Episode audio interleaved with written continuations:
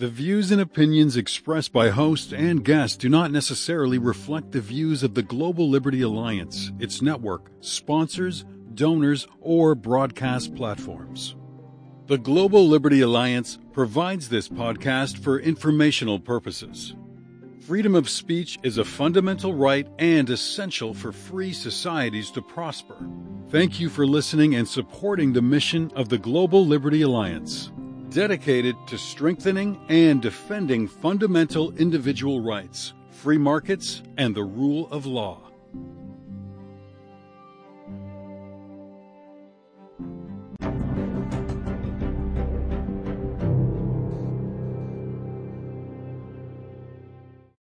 And welcome to another edition of the Global Liberty Alliance podcast, where we're back again in, in Guatemala with our, our good friend Betty Marroquin. Uh, if you haven't listened to the first show uh, we recorded with her, we'll have a link at the bottom. I encourage you to listen to that one uh, before you listen to this one. Again, like always, we're coming to you from Alexandria, Virginia, right across the river from Washington, D.C. And uh, today we're going to unpack even more what's happening in Guatemala. In fact, there's some leading constitutional legal scholars who argue that there is a constitutional crisis. And it's a country that I love. I visited uh, many times when I was a child, and I've been able to reacquaint myself with it. Last time I was there, I was out in Zacapa. We're going to talk to Betty about that today, and and also talk a little bit about this crisis and how it impacts us here in America. Betty, how are you doing? Hi, Jason. Uh, very well. Thank you so much for another opportunity to talk about my country and uh, our relations with your uh, wonderful country. Uh, how are how are you guys faring right now with the um, the pandemic? Well, the situation here is uh, very peculiar. We have a tremendously small amount of uh, deaths, less than a thousand we have, uh, and actually, same thing as, as, what happened with the CDC in, in the States, where uh, President Trump requested um, the countdown from, from the hospitals, and suddenly the CDC says, oh, it's less than what we had, that what they had initially reported. Same thing happened here. Our Ministry of Health reported a huge amount and turned out to be way less. Wow. And uh, instead, they had to amend they're reporting on people that have recovered. Uh, over almost 30,000 people have recovered. I mean, it's really, and, and those are the ones that they know about. I know of a lot of people. I know I have four relatives who recovered, and we didn't report this to the government, and they're fine, including my 92 year old aunt. Oh, so your, your, your 90 plus year old mom uh, caught? Not, my 92 year old aunt got wow. uh, COVID and she was asymptomatic. She never even had a cough. Wow. Well, I hope you all hunker down and uh, it looks like you have the right mindset. I know that you're extremely independent, fiercely independent, and you are very skeptical of when government comes comes to tell you what to do. And uh, I'm sure that you follow common sense and things are going to go well. But I hope everything does turn out fine. And uh, let's you know let's jump in a little bit on some legal issues, and then we're going to unpack that into some of the politics, of course, which just, we love, t- we love chatting. May, yes. Just if I may, the only issue that is that I'm extremely worried about, I'm worried about the pandemic, of course, like everybody else, but I'm extremely worried about the economy. Well, and, and we're, and, and we're going to chat about that because it's happening here also. And I think uh, the tensions that you're seeing in, in, in your country, you're seeing them here as well. I think you're seeing them all over the world. And I think that's mm-hmm. important for rule of law, by the way, because uh, when you have the laws and you follow them and you do things in accordance with the law, uh, things uh, tend to go better. And what's interesting right now about Guatemala is this constitutional crisis that you mentioned in the first podcast. We've talked about this before. And something I read from a, a lawyer, Jose Luis Gonzalez, who has a doctorate from the Francisco Marroquin University, and he's very excellent legal na- analysis of your country. He was saying that there's a big separation of power problem. But before we get into that, can you explain to our listeners briefly how your government is organized so that anyone who's not familiar with it has at least that basic understanding of it? Thank you, Jason. And in, indeed, uh, Jose Luis, who's a friend of mine, is one of the most brilliant minds in Guatemala. He's a constitutionalist. Um, our country is a republic Uh, our constitution is the number one and top law. Uh, we have three powers executive, legislative, and judiciary, and the judiciary's head is the Supreme Court. The Constitutional Court, which is the one causing all the trouble, was created only to uh, see that the other, to, like an advisor to the other three uh, branches of, of government, uh, so that everything they did would be within the Constitution, uh, within what the Constitution states. So basically, they were supposed to be guardians of the utmost respect of the Constitution. And what happened? I mean, the breakdown before we get in, before we get into the CICIG and and the other, uh, mm-hmm. I believe, interventionist things that have been taking place that have been violating Guatemalan sovereignty and undermining, frankly, the rule of law over the long term. What happened that the country reached this point of a constitutional crisis? Because for an attorney to be saying something like that, for a constitutional scholar to be saying something like that, it's, it's pretty serious. This is not something that he, he would say lightly because I've read some of his other work and it's uh, very level headed work. This is almost so- sounding an alarm that I think we need to pay close attention to as Americans. Well, unfortunately, Jason, uh, Guatemala, which is a country that represents one of the biggest losses for the socialist and communist in history, uh, became that the war went from the mountains to the courts. Basically, what happened was that our judiciary was has been plagued with uh, judges and magistrates and uh, and other personnel, legal personnel, that have a, an ideological agenda. And following the steps uh, set by the International Socialists and by the Foro de Sao Paulo, they knew that taking over the courts would be the first step to take over the government. Uh, no longer via uh, actual physical fighting in the highlands, but instead fighting in the courts. So the courts are now the battlefield. And, and, and Betty, before we jump into that, I think it's helpful for people who may not be familiar with it. Uh, America had its civil war. It, it was a, a, very short war compared to what happened in Guatemala. Can you tell our listeners briefly that struggle from the 60s almost all the way into the 90s that Guatemala went through because it was a brutal, brutal uh, conflict? Well, we had we had a Cold War scenario here. Uh, it started in the in the 60s when a group of uh, of uh, military officers became friendly with Che Guevara during his uh, visit to Guatemala, became indoctrinated in, into socialism, and they decided to topple the government and uh, and turn Guatemala into a socialist country, thinking that Cuba was the panacea.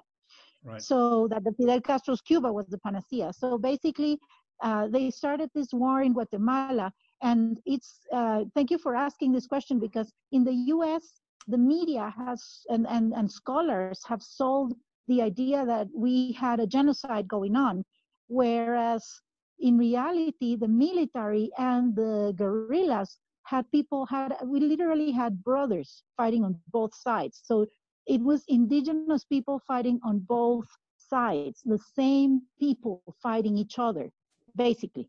So uh, this when I when when people tell me that my country is a is a genocidal country, I disagree because there was no extermination of one race over another to begin with.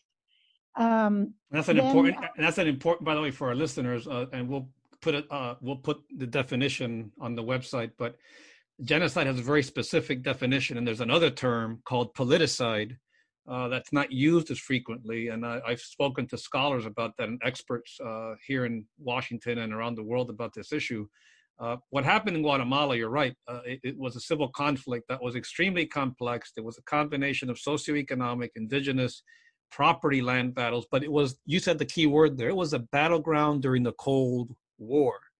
And exactly. I, I like the way you couch it, where you said this battle went from the mountains to the courts and mm-hmm. you know, our civil war was four years. Uh, there was a period of reconstruction. It took time. It takes time for a country to heal, but it's important for our listeners to understand what Betty just said. She is talking about almost a 40 year period of well of 32 some, 32 years no sorry i'm sorry 36 years 36 years right it's almost almost Yeah. 40 but it's that's like, like like three decades of conflict in some form or another during very important times in global history where you all were right in the middle of a brutal battle and uh, many battles not just the actual hot war but ideological wars which is what you're talking about so Yeah. it, it- when when the when the battle ended when the fighting ended and there was the peace accords if you will uh, back in the, i think it was what year 96 or uh, mid 90 96. What happened do you think do you think the seeds of the struggles you're having today it sounds to me like based on what i've read and what you've been talking to me about over the years the seeds to what you're fighting today were planted in those accords or in that process Well, let me tell you, it's a little bit more complex than that. If I may go back a little bit to the 80s. sure Remember, in our view, and this is my view as a Guatemalan, thanks to President Jimmy Carter, communism entered Nicaragua. When that happened, the guerrillas in both El Salvador and Guatemala, and pardon me, Jason, for being so blunt, but I'm, I am, you know, that's okay They- that's all right thanks to Nicaragua, and it's my opinion personally, thanks to Nicaragua's uh, strong uh, communist regime, the Sandinista regime, El Salvador's guerrilla and Guatemala's guerrillas became stronger. They even trained in Nicaragua, by the way. right So uh, it was very difficult. It came to a point in the 80s when my country, the guerrilla, had the army, the military on its knees. And President uh, Reagan had his hands tied up because, thanks to Senator Patrick Leahy, uh, we could no longer purchase uh, weapons from the US. So, uh, thanks to Israel, you know, Israel was the one that sent us the Galil uh, rifles and, and what we needed so that the military could actually defeat the guerrillas. Um, so that when that was done, fast forward after the peace accords, now you see magistrates and you see judges that are sons and that are children and grandchildren from former guerrilla commanders. They are related by blood to the people that were defeated in this conflict.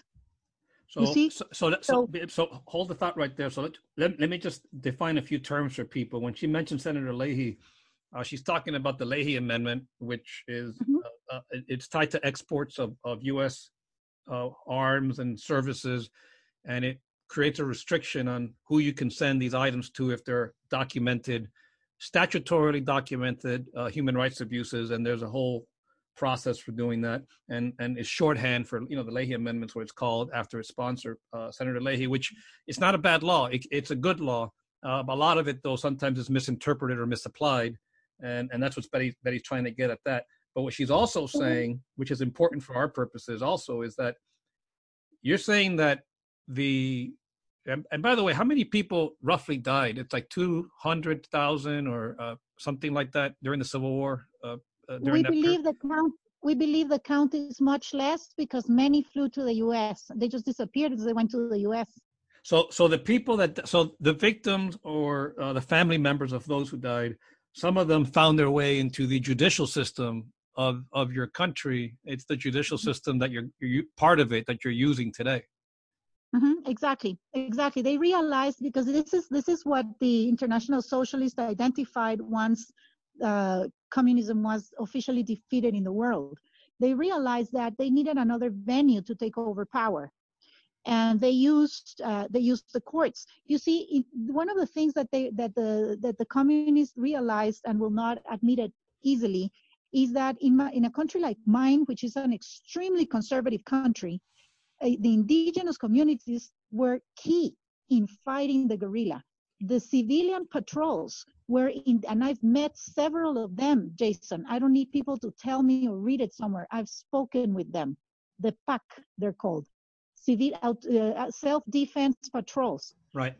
They told me that it came to a point the guerrilla would come into their villages to uh, to take the men and even the boys to come and fight for them and they, when they refused they were murdered they were their their wives and their women were raped and their crops were burned So that's why they asked the military and said, listen, you guys are supposed to protect us and, and these guys are coming here to kill us. So what when we're in the middle, what are we gonna do? So that's when the well, that's when the military decided to ask for help to the Israelis to get the weapons, and th- those weapons were given also to the PAC. Hmm. So that's how the indigenous communities armed themselves to defend their own communities from the guerrillas. You see, That- so it's not. This is a part of the, sto- of the story. I, I encourage people to look for a movie called Nevach, which is unbelievable because it actually tells the story of an actual PAC member who fought the guerrillas. Spe- Can you spell that for the listeners so they know what to look for? Spelled N E B as in boy A H. And we'll put a link at the bottom. It's a good movie, by the way. Um, uh, so we're going to take a break in a second. And when we come back, Oh, it could it could also be spelled with a J at the end. You Okay. could find both both versions. perfect. And, But and we'll, uh, uh, we'll provide, that's okay. We'll provide a link. We're going to take a, a break in a second. And when we come back, we're going to pick up again where Betty was taking us, uh, which is a little discussion about this war from the mountains to the courts, the current crisis and what's happening. And also, if you could tell our listeners a little bit about why Guatemala in 2004 uh, agreed with, um, in that landmark inter American court case, the Plan de Sanchez uh, case, because uh, my understanding was that the reparations were paid. And a lot of people on the outside, especially the NGOs, keep saying, well, nothing's really happened. I mean, there's still justice being denied. And I think it will it would help uh, people to hear some of that and how the inter-American system uh, uh, that's done through the OAS factors into this. So when we come back, uh, we'll pick up here uh, and just hang out for a few more minutes. And Betty, can you stay with us for a little bit more? Yes. Okay, we'll be right back. I'm. Okay. Hello, fellow Liberty Warriors. If you haven't heard about Anchor, it is the easiest way uh, to make a podcast. It's free uh, for starters. There's also uh, an awesome creation tool. If you don't want to hire a producer right away, you can record and edit your podcast right from your phone, right from your computer, anywhere you are at any time. It's uh, distributed for you, so that's really important once you record this, you need to get it to the right platform. They will do that for you, including on Spotify, Apple Podcast, and many, many more. You can also make money from your podcast with no minimum listenership. It's everything you need to make a podcast. It's all in one place. It's very easy to use. So give Anchor a try. Download the free Anchor app or go to anchor.fm to get started. That's anchor.fm to get started.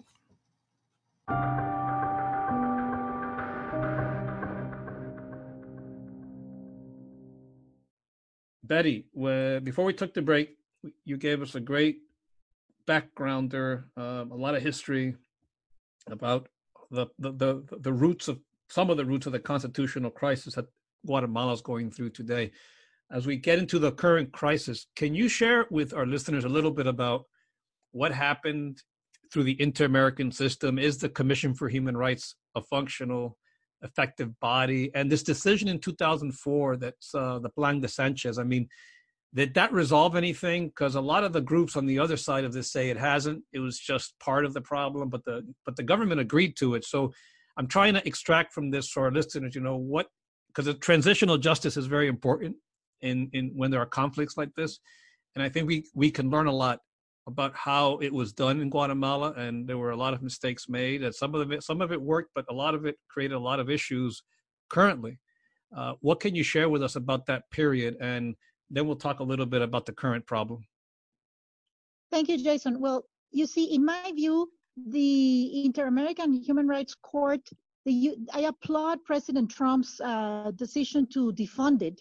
And as far as I'm concerned, it doesn't, it, it, has, it serves no purpose except to um, extend and, and, and, and serve as a tool to punish whoever uh, in our countries, because it's not just Guatemala, whoever fought uh, the guerrillas. That's what they've done here. We have uh, we have cases that um, Guatemala has been obliged to pay for a compensation, a huge compensation. I think we still have like three generations ahead uh, a head of mine uh, that will have to continue paying for compensations from uh, hoax uh, trials. To give you an example, uh, the famous uh, Mack trial, Helen Mack, who's very popular among the Democrats in Washington, she became popular after her sister was allegedly murdered by a military officer. Well, guess what? The one of the commanders from guerrilla commanders from EGP, EGP, which was one of the biggest uh, guerrilla groups in Guatemala, uh, stated in a book that uh, Myrna Mack, Helen Mack's sister, was murdered by her lover in Nicaragua. Mm. You see, it was a, a love triangle situation going on there, not political anything. But Helen Mack took it and went to the sky with it. So she has become the, one of the most powerful, if not the most powerful leader from the left in my country. What do they do? What does that person do now? Are they part of uh, of a movement working against? Yes, she has. She leads the Mack Foundation, but she's basically the intellect, one of the intellectual leaders of the left in Guatemala. She uh, advises our current president. She has people positioned everywhere. She was a key supporter of CICIG and Thelma Aldana. She worked for the Soros Foundation in Guatemala. She uh, is um, heavily linked. Her, her foundation receives money from Open Society Foundation. So her agenda is extremely clear. So, I mean, when it comes to transition justice, I mean, what lesson is there for, let's say, a country, maybe like Cuba someday, if it ever, when it comes out of its dark period, and the Cuban people and their Congress uh, want to, uh, if they want to, uh, mm-hmm. have tribunals or or or or, or or reconciliation. What's up? What's the what's the advice that you all had there that for them for countries like those that are coming out of tough uh, periods for like the, those? For the majority of Guatemalans, for the non-political Guatemalans, which is the majority of the population, we're a country of 17 million people, 17 million people. Both sides committed horrific things, both the military and the guerrillas. Uh, but we believe that the military saved us from communism. And again, us being a very conservative country, we are a country where people, uh, if you put it in, in basic terms, if you go to an indigenous person that has two chickens and you tell this person, okay, give one chicken to your neighbor, they're going to send you to hell with a machete in hand.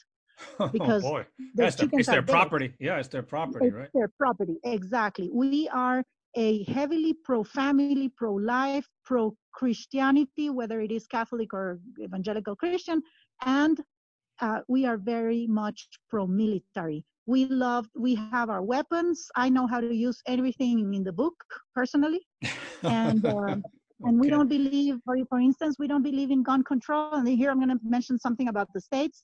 We don't believe in gun control because guns don't shoot themselves. You need to have a crazy person behind them shooting innocent people. So in our country, where we have weapons all over the place, you don't see children killing children in schools because we are taught those things are not to be disrespected or misused. But anyways, going back to the the legal issue, um, they the the left was extremely clever, Jason. They identified the courts as the number one element to bring uh, their people to power. And they've done it very carefully. If it would not have been because of Thelma Aldana's um, corrupt actions uh, that emerged last year, she would be president right now. Interesting. She would be our president. And currently, she's in the U.S. seeking asylum, helped by Eliot Engels and Norma Torres. Norma Torres, and, is she, is she, is she the con, is she the, sorry interrupt you, is she the congresswoman? She's a congresswoman from um, I think it's the 21st district in California. California, yeah, that's right. That's yeah, right. San Bernardino area. So why is she asking for political asylum? You know, Guatemala's a democracy. What's what's the issue? Because she's being persecuted here for stealing about 30 million from the country, and that is what is accounted for. It's she basically um, made a hoax purchase of a building that is that can't be used, cannot be used by the Attorney General's office, uh, which is like a phantom building. It's there, but nobody can use it. And she overpaid for it. uh, she broke all the rules to purchase it, and the person who sold it to her already plead, uh, already already confessed to the crime So his this is so this is being investigated in the Guatemalan Yes. court system right now. There's an Interpol warrant for her. There's an Interpol Interpol, Interpol warrant uh, open for her, but she's But- seeking asylum in Washington. Well, let me ask you a question briefly on the Second Amendment issue. Um, you re- well, you already laid that one out. How much of this, and, and then we'll jump back to the constitutional crisis. How much of this uh, uh, battleground right now, the battleground of ideas, is uh, how much of it do you think is because Guatemala? I don't know. A lot of our listeners know this, but doesn't your constitution uh, protect life from conception until natural death? Absolutely. In our constitution, uh, life is protected from conception, and marriage is between a man and a woman, and the sanctity of the family is heavily protected by our constitution. Do you think any of the attacks from the left have to do with that? Are they trying to change that? Is that part of the issue? Absolutely. Yeah. Uh, yes, yes, most definitely. Your former ambassador, Todd Robinson, sorry to tell you, he fought along with, hand in hand with CICIG to change our constitution and impose abortion as a natural right and impose, uh, change the, the definition of marriage and uh, also um, influenced heavily using USAID money, taxpay- US taxpayers' money, to promote uh, sex education to the point that I have a picture of uh, of two six-year-old girls uh, in the Highlands. Um, it's I'm, I'm I don't want to be graphic, but what they're doing in that picture, and you can see the the the, the horror in those little girls' faces. But they were being obliged to learn stuff that should be learned by an adult, not a child. Let me ask Yeah. you something because it's okay to um, uh, it's okay to talk frankly about the truth, and that's Mhm. that's no. But I understand, and it's uh, we're not going to get too deep into this. But Mhm. you you just touched upon a topic which brings us back to your legal system. It brings us back to your democracy. It brings us back to sovereignty. You're a sovereign nation. You are an independent nation. You're a free people. Uh, your people are fiercely, including your indigenous people, are fiercely independent. They just want to be left alone with their land, do their work, take care of their families. Mhm. Um, Yes. I always have a. I was always very skeptical of the International Commission Against Impunity in Guatemala, because and you all you, you referenced it, it's called CICIG. Why is that? An aberration. It's an It- aberration. and aber, yeah, and let, for our listeners briefly, and, and, and Betty's going to unpack this for us even more. But imagine here in the United States, if we had the United Nations send a bunch of lawyers from another country, Russia, China, uh, uh, God help us, France, and they created a commission in the Commonwealth of Virginia to sit in judgment about how our courts our FBI or our uh, state investigatory bodies, not called the FBI. We have we don't we don't have a, a, an entity set up like that. But basically, foreigners looking over the shoulder of our prosecutors, of our investigators, of our government, and trying to tell us what to do by weaponizing what they claim was rule of law by going to the media and giving it this color of of of, of authenticity. You know, Virginians would say no, it would never happen they will be pushed out. By the way, I'm confident Democrats and Republicans would say we don't want any of that here. So. Betty, Betty, you know what? Why is it then though that we don't want this here? Do Guatemalans want the UN to send these commissions and these bodies to tell you what to do in your legal system? No, and that's why we heavily supported former President Jimmy Morales when he threw them out of the country. But let me tell you what, what's happening with regards to that, and I'll give you an analogy that it's very easy to understand. Um, a country, in my view, is like a like like like a human body. Uh, you have every organ that you need to have. In Guatemala, we're not missing a liver, we're not missing a pancreas, we're not missing a lung, we're not missing a kidney. We have every organ that we need. Okay, but we have a virus, and that virus is corruption. And I say virus because we're not the only ones. The entire planet has corruption. Even the US, we've seen it.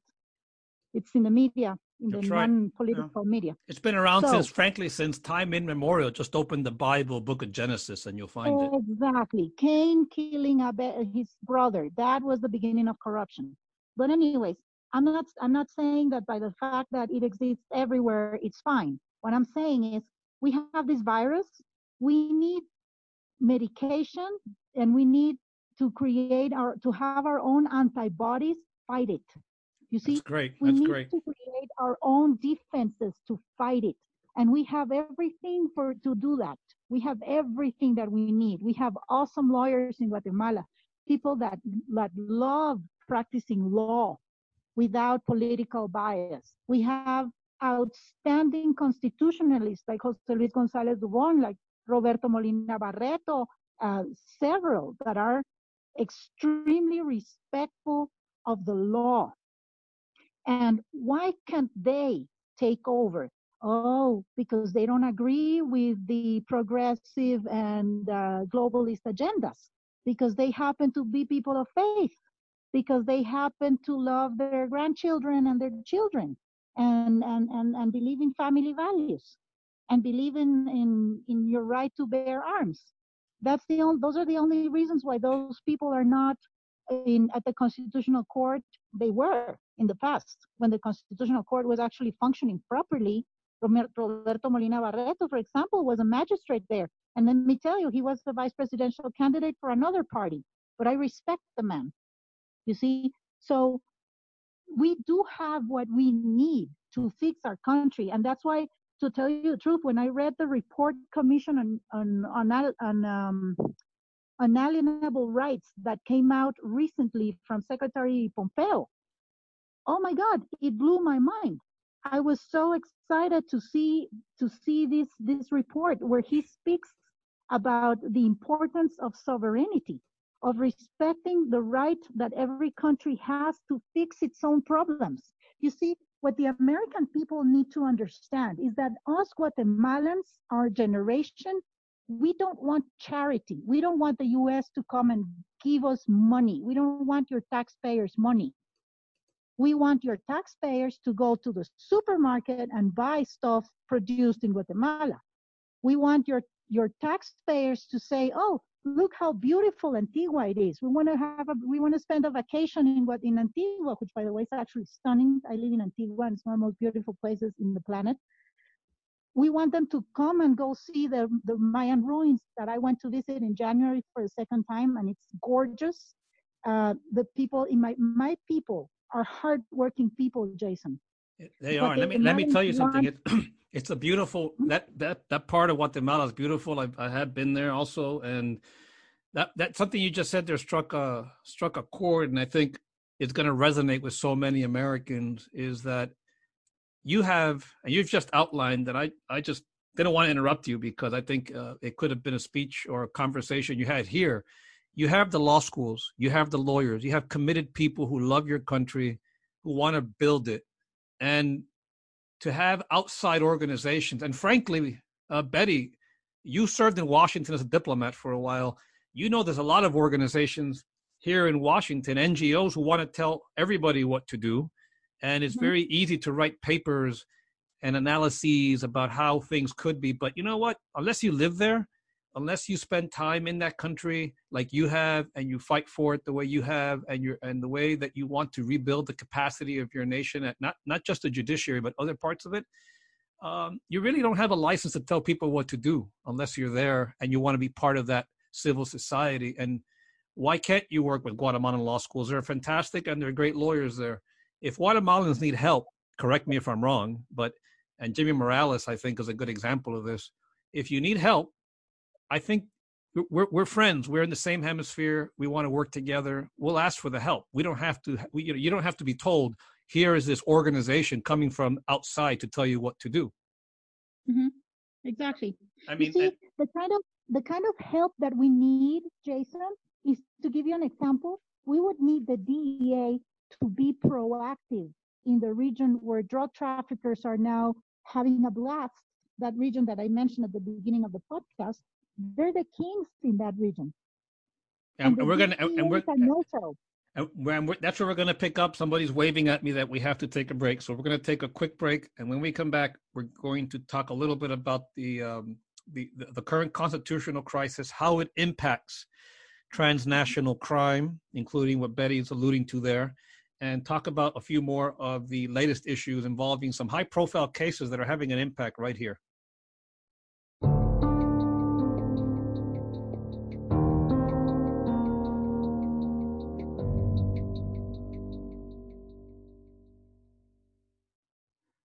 You were talking about the DEA and about how the U.S. and Guatemala cooperate, and we cooperate quite a bit. Both of our nations have have a have a, a long uh, and close tie through many different programs that we undertake over there. Tell our listeners a little bit about some of the more successful uh, projects and what could be done better, and then we'll get back to the constitutional problems and how we can help uh, address some of that. Well, Thank you, Jason. You see, we have people in Washington deciding what to do with my country that when they come here, who they meet with is Helen Mack. Interesting. They um, they come here and they only see what the embassy wants to show them so they leave and go back to Washington with the with this very twisted idea of what the reality is. When Nikki Haley came over, we love her hey, by the way. Hey, hey, Betty, can, Betty, hey, Betty, one second. Uh, you broke up a little bit. Uh, we had Sorry. a little. We had a. It's not your. No, it's not your fault. It's just a signal issue. You're basically telling us that when we when people from Washington visit, sometimes they visit with people who are not even in the government. Is that what you're saying? Not sometimes, always. You have people from Congress, you have people from the executive that come to Guatemala, and the and the the embassy for the past uh, two ambassadors has, as it's usual, uh, handled their agenda, but they have only met with people like Helen Mack and her cronies. So they leave Guatemala with that twisted view of my country.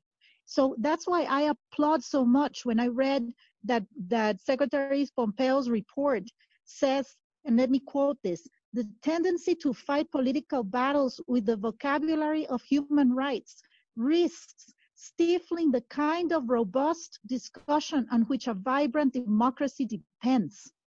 To me, that is on that is music to my ears.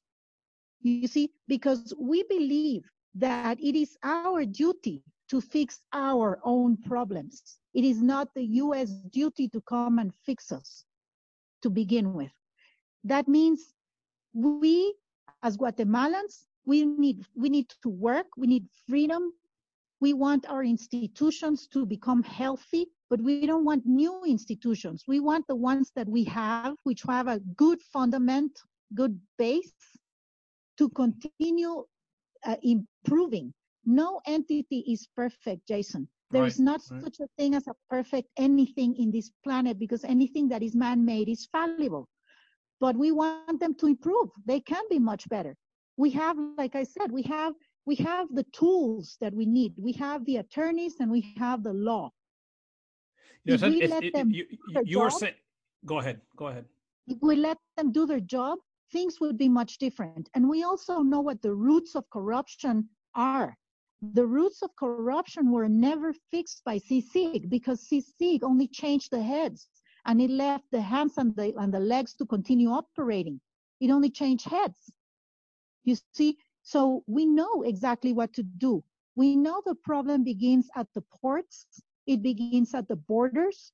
Corruption begins there. It begins with the indigenous communities uh, in, that are manipulated and, and, and there's a few leaders that have been indoctrinated by the Dutch and the Germans. I have proof of this. The hmm. German mm. embassy and the Dutch embassy telling the indigenous communities that they need to do what was done in Africa to kick out everybody that is non-original and take over their land, basically.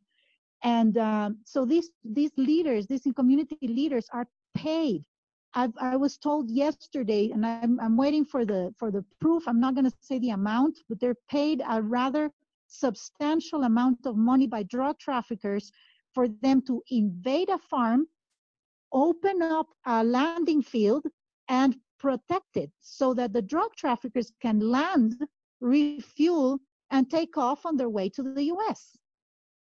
That's fascinating. And not only that, now we had, just like we had exterminated, and this President Reagan helped us do, exterminate uh, drug uh, production in Guatemala. We became a transshipment area from the 90s till now. Now we have cocaine again being produced in Guatemala, heroin being produced in Guatemala, thanks to this situation.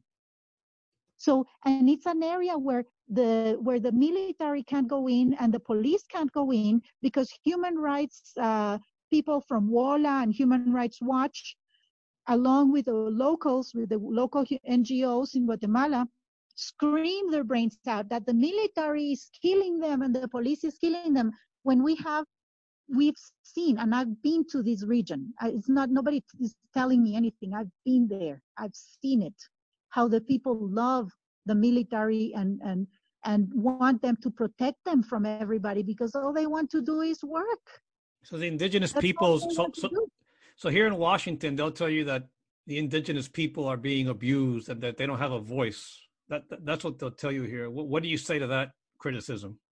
That it is not true. That the indigenous communities have a voice.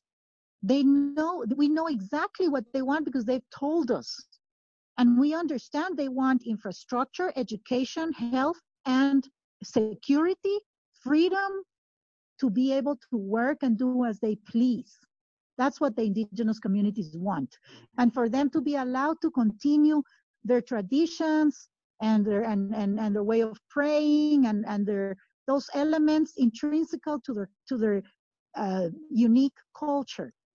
And and we also we also know, and this is something that I said during my campaign in the past, we need to fix the landing issue in Guatemala because there's many regions in the country that are quote unquote owned by a family, indigenous family for has been owned for generations, but they have no legal papers on it. So those things need to be legalized so that these people are registered, properly registered in the property registry like everybody else in the urban areas and like many farms have been done. They need to have their title registered. You see, and why hasn't that why why hasn't that happened? Do you think? Lack of political will, and because unfortunately, Jason, my country has been governed by opportunists. You mm. see, we're not a capitalist country; we're a mercantilist country, run by opportunist politicians who have seen uh, getting into office as a means to become rich. Well, you have some in the in the U.S. that were people like you and me, and now they're multimillionaires after having been in office. Mm. I'm not going to say names. Yeah, well, we but, had we, we had some politicians up in Ohio this week uh, who were uh, arrested because they were involved in a bribery scheme using their official office to do all sorts of alleged illegal behavior. So again, corruption happens in every country, but the one issue that sets other countries who are effectively dealing with it and those who are not is an independent judiciary uh, that has a rule of law framework and that you can go back and hold people to account through due process and on property rights by the way. Yeah you're right. It's essential. You you have a system that records property. You have a, a bundle of rights. You protect your rights and you have due process if anybody tries to interfere with those rights. What you're trying to avoid is this this lawlessness that you've described and that I've read about, where you have these outside observers going in there making determinations on something, sometimes not even based on fact. They just seem to be engaging in politics and politicizing the law, which is the last thing. Can I give you an example of corruption? Yeah, sure. Why sure, corruption is, is alive in my country? Uh, a private entity, there's, by the way, over 200 million quetzales have been donated by the private sector to the government to battle the COVID. There's one entity that donated a million of the best top of the line masks in in uh, in the planet, and it gave this million masks to the government. Can you believe the people in customs didn't want to release that cargo until they were paid? Oh boy. See, that is where corruption begins. In the US, when something enters from overseas via air or land or sea, there is a standard regulation, a standard procedure. That's right. It's technified. There's no human being deciding, oh, I like this company or I don't, so I'm going to charge them a bribery. There's not such a thing because everything is technified.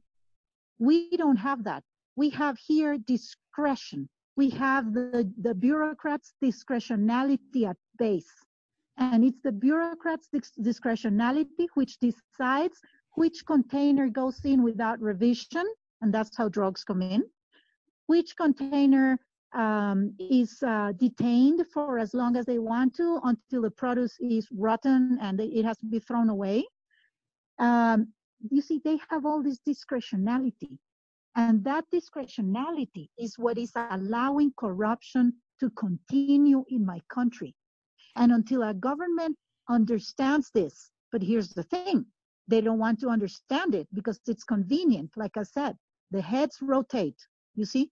Yeah, you know, it's it's interesting. Professor um, Professor Jose Luis Gonzalez, uh, in this piece interview with Impunity Watch, he talks uh, Impunity Observer. He talks about how even in the appointment uh, powers of magistrates and things that are being allegedly undertaken according to the law violate uh, separation of powers issues in your country. So you're you're even down to that level of their nitpicking. It's that bad that you you, you who controls this process there basically because if you can't follow your own constitution, how are you ever going to get to those regulatory issues that you're talking about? Well, the who controls everything is Helen Mack and her gang, basically, and she is the one that fought um, uh, a list that was submitted by various uh, various legal uh, entities here, um, such as um, the the the bar or um, the there's a constitutionalist uh, association. Um, I can't translate the name in English right now. you can say it in Spanish. You, can say it in Spanish. La Asociación de Magistrados. Yeah, the Association they, of Magistrates. Yeah. Yeah, they made a proposal uh, of names of attorneys with clean careers that could occupy positions as uh, judges, that could occupy positions as magistrates, both in the Supreme Court and in the Constitutional Court. Helen Mack fought them all. And she's, and, and, but here's the thing now that our Congress has finally understood the majority in Congress, and our Congress, believe me, Jason, I would, I would reduce it and clean it up using, I don't know what pesticide, but they, they finally realized that they need to fix that because the country cannot go on with courts that are ideologically politicized. What does the Congress do in a situation like that? The Parliament, like they, how? Do... They are as, as actually this morning I got news that Congress is uh, has decided to continue um, investigating the the names proposed both by Helen Mack and by the other entities to choose the best suitable magistrates.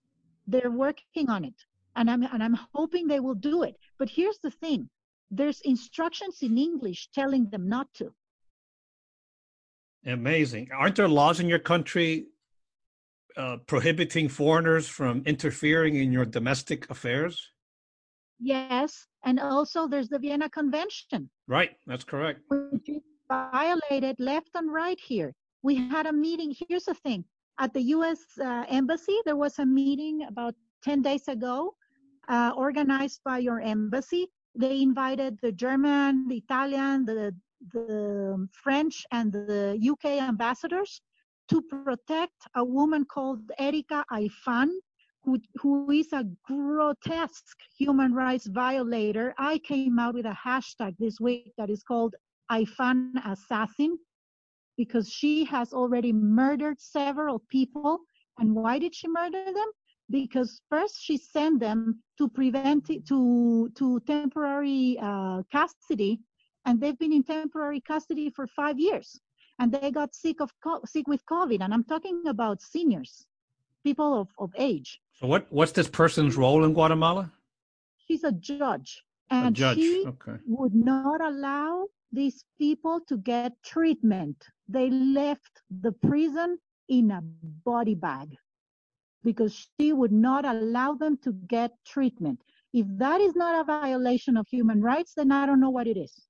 And so this, so this judge, so this judge, you're, you know, you're saying, as a politicized judge, in your opinion.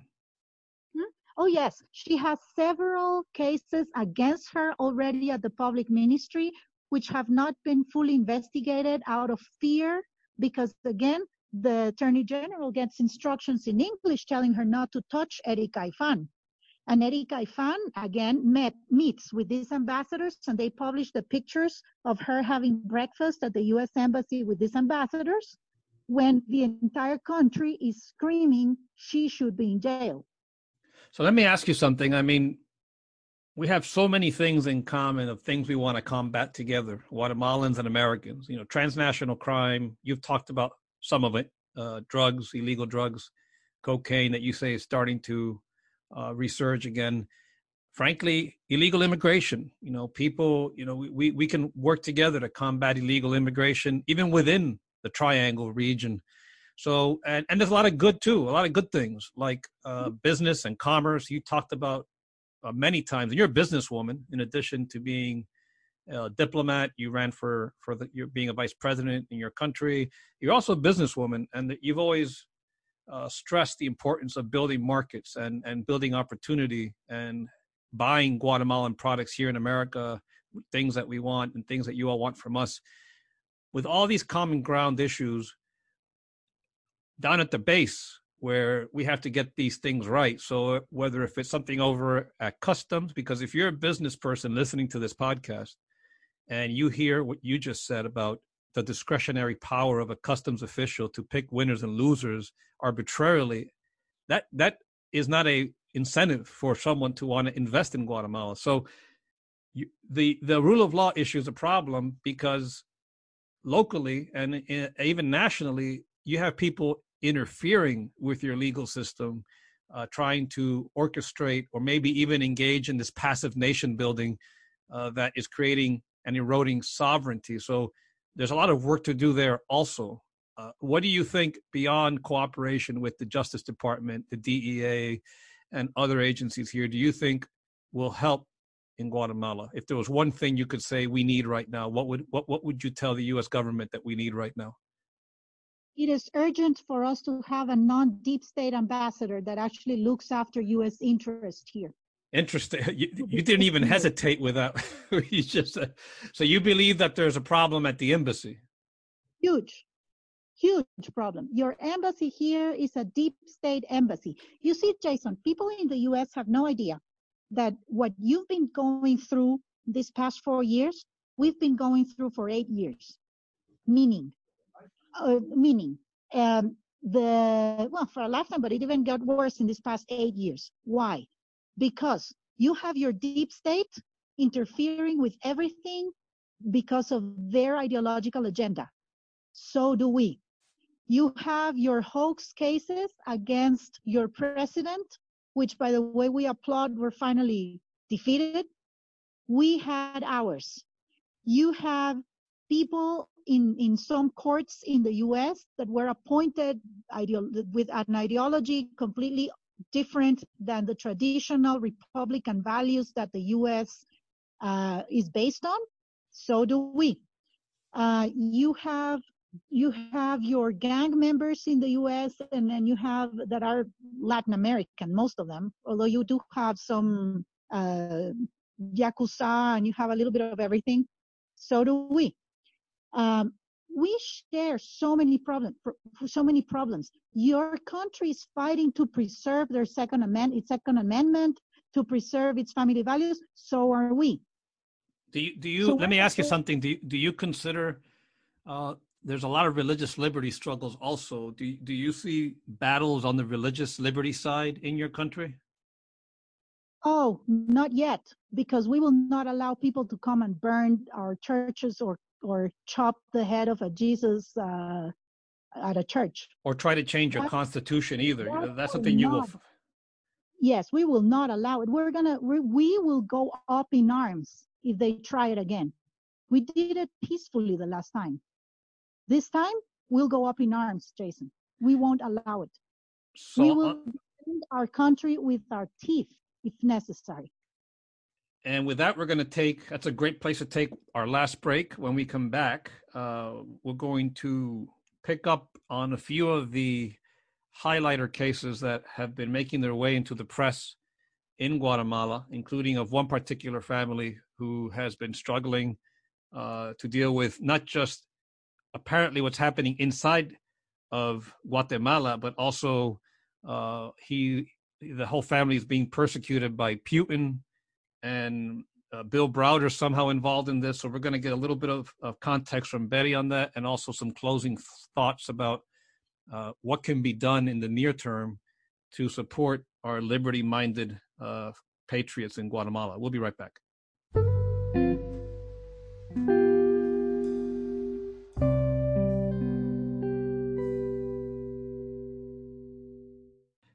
Betty, you told our listeners when we took the break uh, right at the end there that uh, I, and I could sense in in in your the way you you phrase this that uh, religion and property and rule of law is are very very important uh, to the Guatemalan people.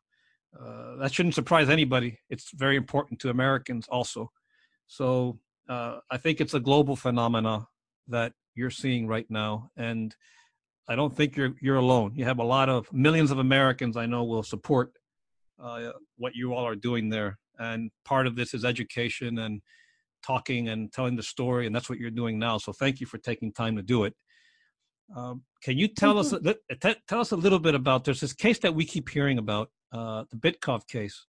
Uh, it's made the headlines in Guatemala. It has over here it has this combination of international intrigue and Putin hunting down uh, his his opponents, even Bill Browder, who's a, a, a tireless crusader uh, uh, against uh, Russia corruption, has even uh, started to get involved with this case. Can you give our listeners a little context about what this case is all about?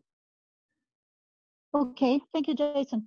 Let me tell you, um, the Bitkov family, whom I've I know I know personally, just like I know personally the Russian ambassador in Guatemala, and he's a good guy. Let me tell you this, um, but he has to obey his instructions.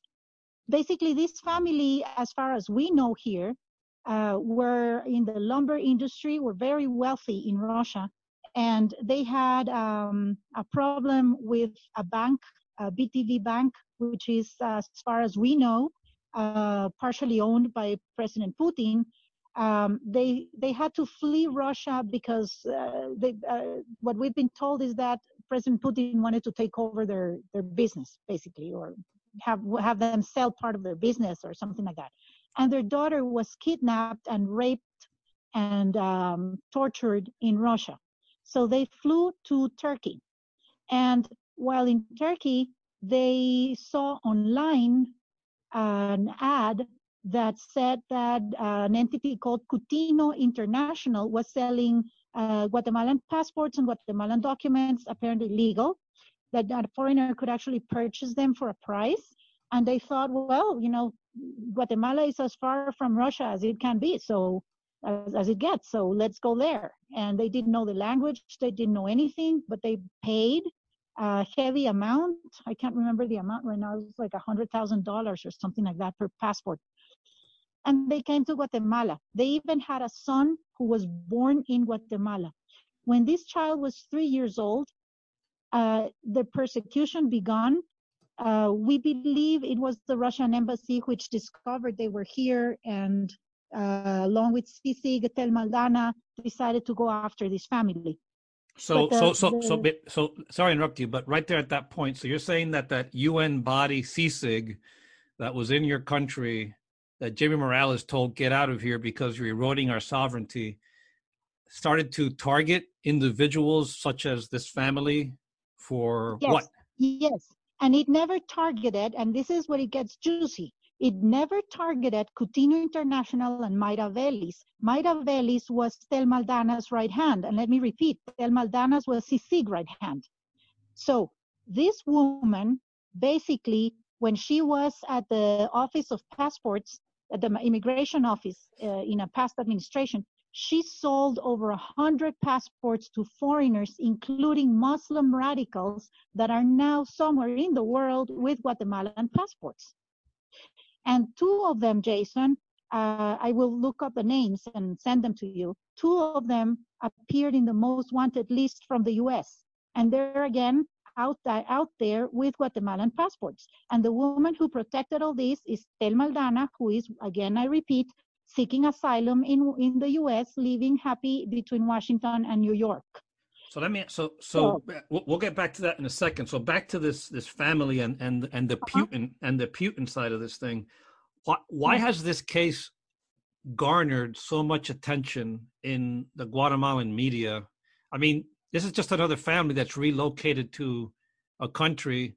Uh, you know, Bill Browder. For those who don't know who he is, uh, he he is involved uh, with the Magnitsky effort uh, to hold to account uh, men uh, and others, men and women, possibly involved in the murder of his um, of his associate lawyer and and, and accountant uh, Sergei Magnitsky, and there was a law passed in the Congress here. It's a, it's a very powerful sanctions tool that we use to target persons involved in uh, corruption and human rights abuses.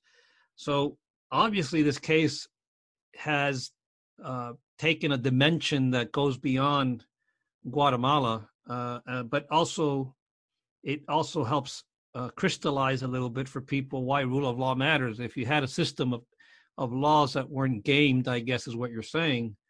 Uh, families yes. like you know families like these, other families, Guatemalans. I mean, if they do this to a family that has money, uh, or people who had money, what could they do to the Guatemalans who don't have money and who oppose this uh, other path for Guatemala? It's it's quite chilling, frankly, if you are a Guatemalan who doesn't have the resources to fight this machine.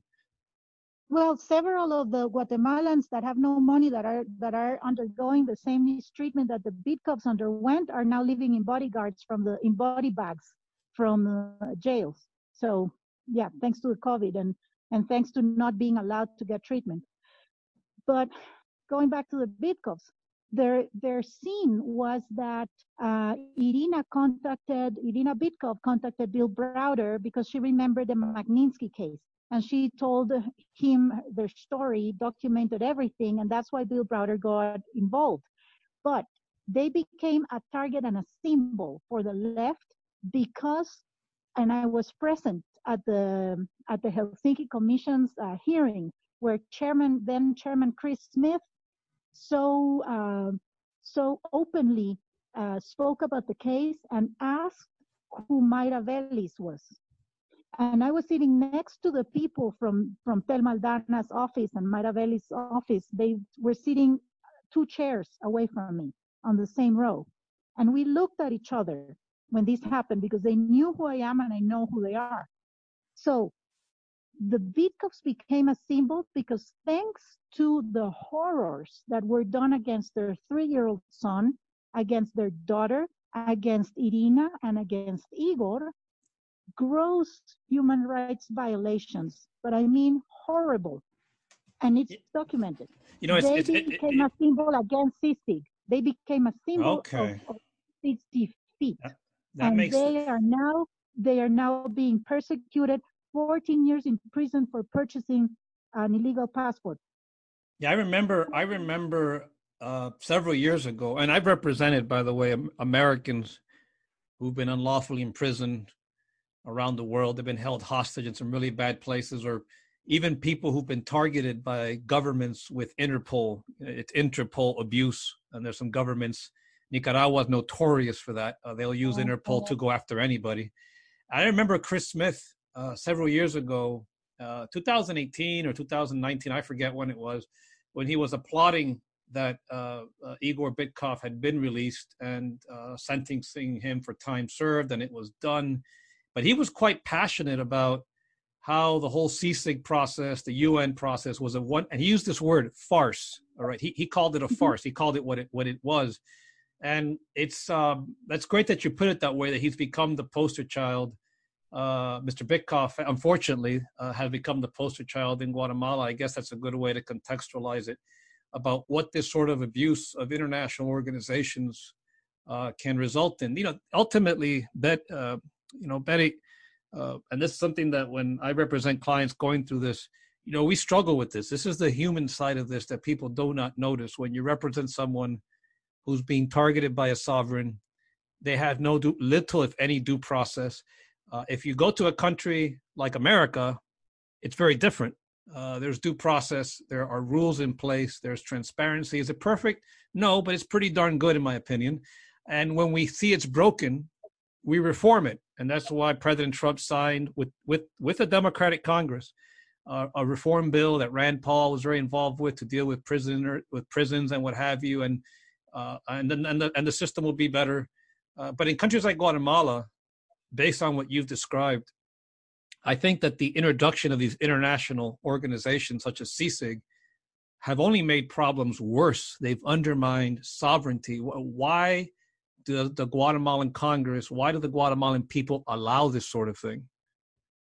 Because the Guatemalan people, like the American people, in the in a good amount, are subjected to what the media sells them, and the media has been completely taken over by the left in my country. There's very few elements in the media here that are like Breitbart or Newsmax or One American One American News, and like Fox used to be. Um, so the people here are manipulated tremendously. CICIG began what was called uh, CICIG's Thursdays, and on that Thursday, uh, somebody would be paraded on the media uh, without being defeated at the courts as guilty, and they were portrayed, uh, whoever they caught on that Thursday was portrayed as the worst person in the planet. And they did everything in a press conference, uh, CICIG with Thelma Aldana, and they made all these circus. And so that's why people here forgot that we have a legal, we have due process, we have a legal process. And doing that is against the law. And thanks to Ambassador Nikki Haley, when she came over and told Ivan Velasquez, the law in this country forbids that. You have to stop. That was the only time when he stopped. I remember, I remember Ambassador Haley when she said that, and it, was quite remarkable. And this reminds me of something uh, I wanted to ask you when you were talking about the Bitkovs. Do you think Russia was using CICIG to manipulate things in your country?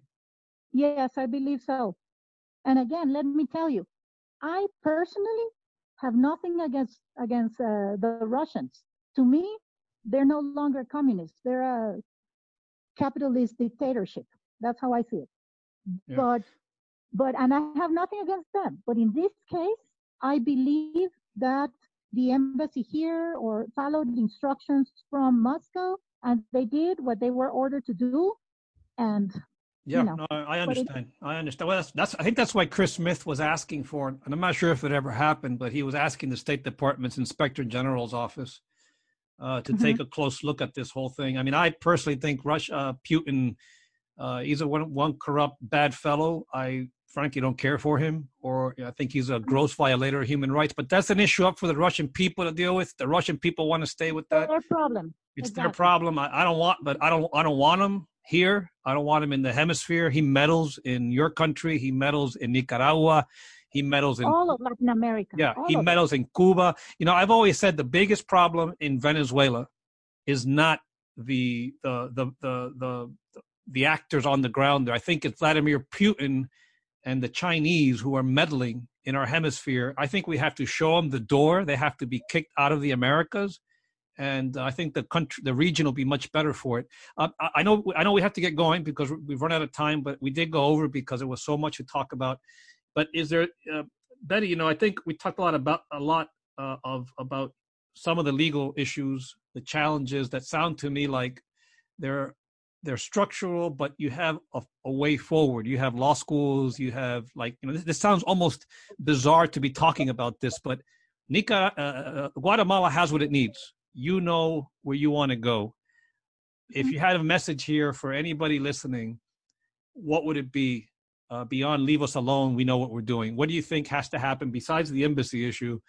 Uh, I, I can't do anything about that, but uh, I can share with our, our colleagues here uh, who believe in the rule of law, who believe in constitutional republics, uh, ability to to deal with their problems. What what can we do out here to help you? Well, the first thing that I would that I pray for is for the American people to open their eyes and stop funding entities that promote things that are against the core nature of the American people. So they're funding their own enemies. So the foreign, so you're saying the foreign assistance programs, that sort of thing. and, and donations. I know there's a lot of NGOs that work with private donations from San Francisco and other areas. People think they're feeding some poor child in Guatemala, and they're not. They're paying for the fuel of a heavily armed, uh, of a, of a armored uh, vehicle for some NGO person, basically. You, I remember you tried to before you give us the rest of that list. I remember it was it Morales or your campaign that was saying you wanted to pass a law that made those donations more transparent. there it was the past Congress. The past the Congress last year was the Yes. one that tried to promote it.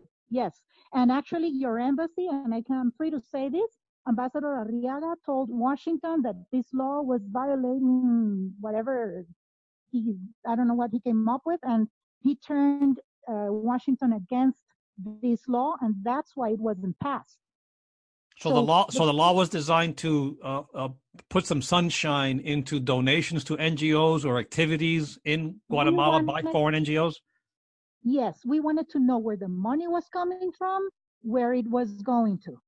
We wanted accountability for everybody. You see, Jason, the, my message is this Guatemalan people are good people, are hardworking people. We are not a country of corrupt drug traffickers. Because if we were 17 million corrupt drug traffickers, the US would be already in bigger trouble. We are a country of a few rotten apples, but the rest of the of the bag of the stack is actually excellent quality people. But we want to fix our own country. We want our sovereignty to be respected. We want our entities to function. We want our laws to be applied, whether it is a military or a guerrilla, a businessman or a or a peasant. Everybody equal under the law. We don't care if a person is a man, a woman, a child, or one of the many genders. We don't care. If someone commits a crime, that person has to face the law. That's what we want. We want the, the independence of powers. We want checks and balances. We want our constitution to be respected. We want our everybody to have their private property properly uh-huh. registered so there's no more no more land conflict. We want opportunities. We want to produce. We want to sell. We want to create. That's what we want. That's what Guatemalans want. Well, We Betty, don't want this political brujaha. We don't, we Betty, don't care for I think I think you should run for president someday. I'm, have no ambitions of the sort. I accepted a challenge, and I I, I know, I know, put my I know. actions as a character. But Well, Guata- thank you. All I Guatemala- to- Go ahead. All I want is to live in peace, Jason, and I want my beautiful country to be prosperous for No, everybody. I, I know you do, and Betty, I you know I, I love having you on. I love I always love chatting with you because we could go on, frankly, for probably two or three more hours. But we, we've run out of time. But we'll have you back, and uh, I know that uh, moving forward, uh, your country with leaders like you and and business uh, leaders like you and and policy advocates like you, I know that you're in the majority, and it's helpful that you can spend time and share this insight with our listeners. Uh, I know folks are going to appreciate it, and I hope we can have you back someday again.